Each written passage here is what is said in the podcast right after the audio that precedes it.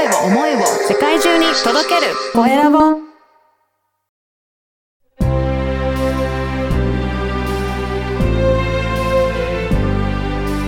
経営者の志こんにちは、コエラボの岡田です。今回は不動産経営コンサルタント、えー飯田康弘さんにお話を伺いたいと思います。飯田さん、よろしくお願いします。はい、よろしくお願いします。まずは自己紹介からお願いいたします。はい、えー、アイデザイン、株式会社アイデザイン企画代表の飯田康弘です。不動産系コンサルタントとして活動しております。よろしくお願いいたしよます。ろしくお願いします。この不動産経営コンサルタントというお仕事は、実はい体的にはどんなことをされていらっしゃるんでしょうか？はい、えっ、と、結構不動産業と言われると、皆さん結構想像されるのが、まあ、買う人と売る人をつなぐ紹介業をされている、まあ、不動産仲介という仕事をイメージされると思うんですけども、うん。私はそこの分野ももちろんやってるんですけど、メインにしてるのは、えっと不動産、アパートとか、うんえー今家とか、相続で受けた家とかですね、そういったものを持っている、その不動産の悩みを解決するということを、まあ、メインにしております。例えば、そういったオーナーさん、どういった悩みがあるんでしょうかね？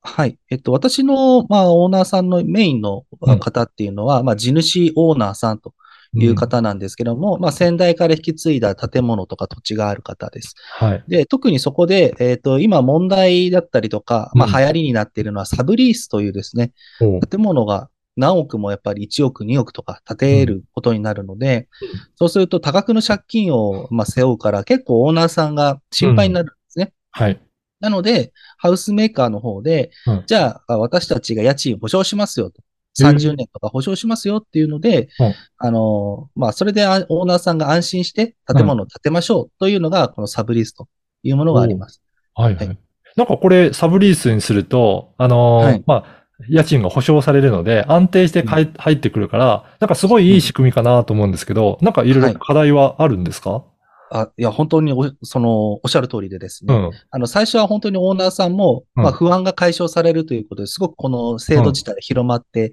いますし、この制度自体は、あの、悪くはないんですけども、うん、うん。ただですね、実際こうひ、紐解いていくと、はい。全然入居者さんが入っていかないような過疎地の地域だとか、うん。なんでこんな建物5億も10億も建てちゃったのっていう建物だと、あの、最初の築年数が新しいうちはいいんですけども、はい。建物が古くなると、入居者さんも、最初は10万円払ってたものでも、こう入れ替えがあると、次8万円で入ってきたりとかするあ。あ、はい。で、そうすると、サブリースの業者さんも、築年数が古くなると、うんいや、もうオーナーさん、ちょっと、毎月この家賃に払っていけないからう、ん下げさせてください。うんで、下げるのを、こう、あの、ダメだったら、うちもう撤退しますよっていうふうに、はしごを外されちゃうんですね、オーナーさん。そうなんですね。じゃあ、ずっと30年ぐらい保証されてると思ったのが、いきなり、あの、解約されるっていう場合もあるわけなんです、あ全。然あります。あるんですね。はい。で、もう30年ね、オーナーさんとしては、うん。保証されているつもりでいたんですけども、実はそれは仮初めの姿で、ああの、まあ、法律上もちゃんとこれはですね、あの、さ、まあ、ちょっとは話を長くなっちゃうとうん簡潔に言うんですけども、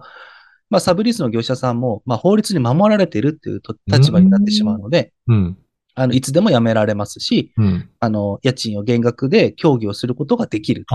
あそうなんですね。はい。まあ、でも、ナーさんはだからそうです。うんはい。うん。そういう、まあ、まあ、ルールのもとでやってるので、まあ、撤退とかもあり得る。ただ、オーナーさんはそういうふうに感じてなかったので、あれ、そうなんどういったことだろうっていうふうになるわけなんですね。そうなんです。そうなんですええまあ、あの、どうしてもね、建てる時のきっかけで、やっぱりアパートを建てましょうっていう提案を受けますから、そこで、ま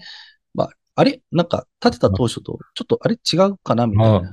どうしてもそういうふうにですね、なっていきがち。はあ。なので、もう頼みの綱がそこの会社さんしかないので、もうそこの会社さんが言ったことに全部従うしかなくなってしまう。うーん。で、それで結局、あの、高い修繕費を払っていったりとか、もう家賃の減額にも、本当は嫌なんだけども、イエスと言わざるを得ないっていうようなもので、結構、あの、苦しんでいるオーナーさんが多いんですよね。そうなんですね。これ、飯田さんはどういうふうにサポートされてらっしゃるんでしょうか？はい、ありがとうございます。まさにその困っていている地主のオーナーさん、特にアパートオーナーさんで、うん。あのーその、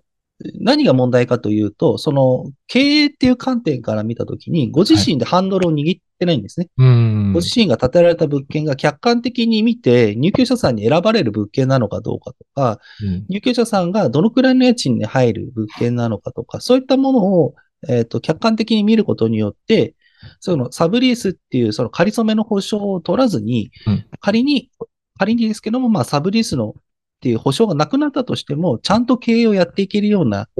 形に、えっ、と、取れれば、それが一番も、あの、なんだろう、収入としては、あの、安定していくものなんですね。うん。うん。でもなかなかやっぱりそういった一人で独り立ちしてた、あの、こう経営していくのが心配だよという方がいるので、はい。私がそこに伴走することで、あの、まあ、サブリース業者さんから言われた金額が、例えば、外壁修繕が1000万円ですよと言われても、実際見積もりを他で取ってみると、まあ、600万円とか700万円ぐらいで済んだりとか。家賃の減額も、あの、別にせずとも、本当はう、んあの、問題がなかったりとかするので、そういったあの、一般的な情報とか私の方では、あの、今まで経営をコンサルしてたので、お伝えすることができます。あ、そうなんですね。何はいかこれ、こういった方たちのサポートする、始めるきっかけっていうのも何かあったんでしょうか？はい。あの、もともと私も不動産管理会社っていう、うんまあ、町のよくある不動産屋さんにですね、ずっと、あの、お世話になってたんですけども、埼玉県にあるんですが、で、そこで、あの、やっぱりオーナーさんの経営にちゃんとサポートしっかりしてくれる人がいないっていうことで、結構、私はその中でもオーナー様から管理を新規で預かるお仕事、管理をお預かりする仕事をしていたので、結構それで税務のこととか、銀行の金融機関の話とか、収支とか、まあ、えーオーナーさんのマーケット、不動産アパートのマーケットとかもずっと調べてたんですけど、うん。オーナーさんが毎回よく口にするのが、いや、誰にも相談できる相手がいなかったんだよねって、すごい本当に苦しそうな、はい。あの、本当に誰にも相談できる相手がいなかったというふうに、アパートオーナーさんおっしゃってたんですね。うん。で、なんか最初はそれ話聞いたときに、いや、いっぱいいるじゃないですかってうんうん不動産屋さんも税理士さんも銀行の方も、はいいっぱいいる、お付き合いされてるはずなのに、実はその経営っていう観点を見たときに、全部その業界が縦割りになっちゃってるんですね。おーそうなんですね。はい。なので、トータルでサポートできる人がいないから、いや、相談できる相手がいなかったはあと。いうことをおっしゃってたので、じゃあ、やっぱりそういったところの担い手になろうということで、うんあの、もう完全に独立をしまして、うん今は経営コンサルタントっていう形で、あの、お仕事をさせていただいております。そうなんですね。あの、この番組は経営者の志という番組ですので、ぜひはい、飯田さんの志についても教えていただけるでしょうか？あ、はい、ありがとうございます。あの、私がミッションにしているのは、誰にも相談できる相手がいなかったと悩む、まあ、オーナーさんを、えーゼロにすることというのが、私の中でのミッションにしております。で、その中でまた経営の理念もありまして、うん。えっと、契約がゴールじゃなくてスタートであることということと、あとは相手が儲かることで自分が儲かるうん。ということ。あとは、えー財産を一つも売ることなく次世代に承継することというこの三つをですね、経営の理念として、そのも理念に基づいてうん。活動と行動していくと。うんいうことを考えております。うんやっぱりそうで、オーナーさんもいろいろね、資産はあったとしても、いろいろ毎月出ていったりとか、そういって費用がかかってくると、やっぱり不安になってくると思うので、そういうのをしっかり相談できるっていうところは、あの、いすごく安心されるんじゃないかなと思いますね。いや、本当にそうですね。うんはい。最近あったケースとかでも、やっぱり銀行さんに借り換えだったりとか、金利を値下げすることも、まあできるケースもやっぱりあって、でもそういうのオーナーさんもやり方がわかんないし、事業計画も作れないので、うん。私の方でもマーケットを、まあ、ちゃんと調べて事業計画書を作って、あの、銀行さんに提案することで、金利の値下げができたりとか、はいまあ、。そういうこともやっておりますし、収支のアップもやってますうので、ん。本当に工夫しようと思えばいろいろ手段はあるんだけど、なかなかそれを一人でやろうと思ったら大変なので、それをはいご相談できるような、えーはいお仕事になってるっていうことなんですね。あほあの、おっしゃる通りです。はい。えー今後はどういうふうな、えー方を、えーサポートしたいとか、どんなことをやっていきたいというような将来的なビジョンっていかがでしょうかね？はい。まあ、あの、この、私の考えている、その、うんやっぱり一番、今、目下この3年から5年ぐらいは、サブリースっていう、その、さっきの一括保証の、はい。まあ、ところで苦しんでいるオーナーさんの悩み、相続の悩みですとか、アうんパート経営の悩みをまず解決していくということを大事にしていきます。で、その後には、あの、最終的には、やっぱりこういう、今って金融のリタレリテラシーは結構高まってきて、お金のリテラシーがね、なかなか低いとむみんな言われて、で、それを学んでるんですけども、うんあの、不動産リテラシーがなかなかまだまだ、あの、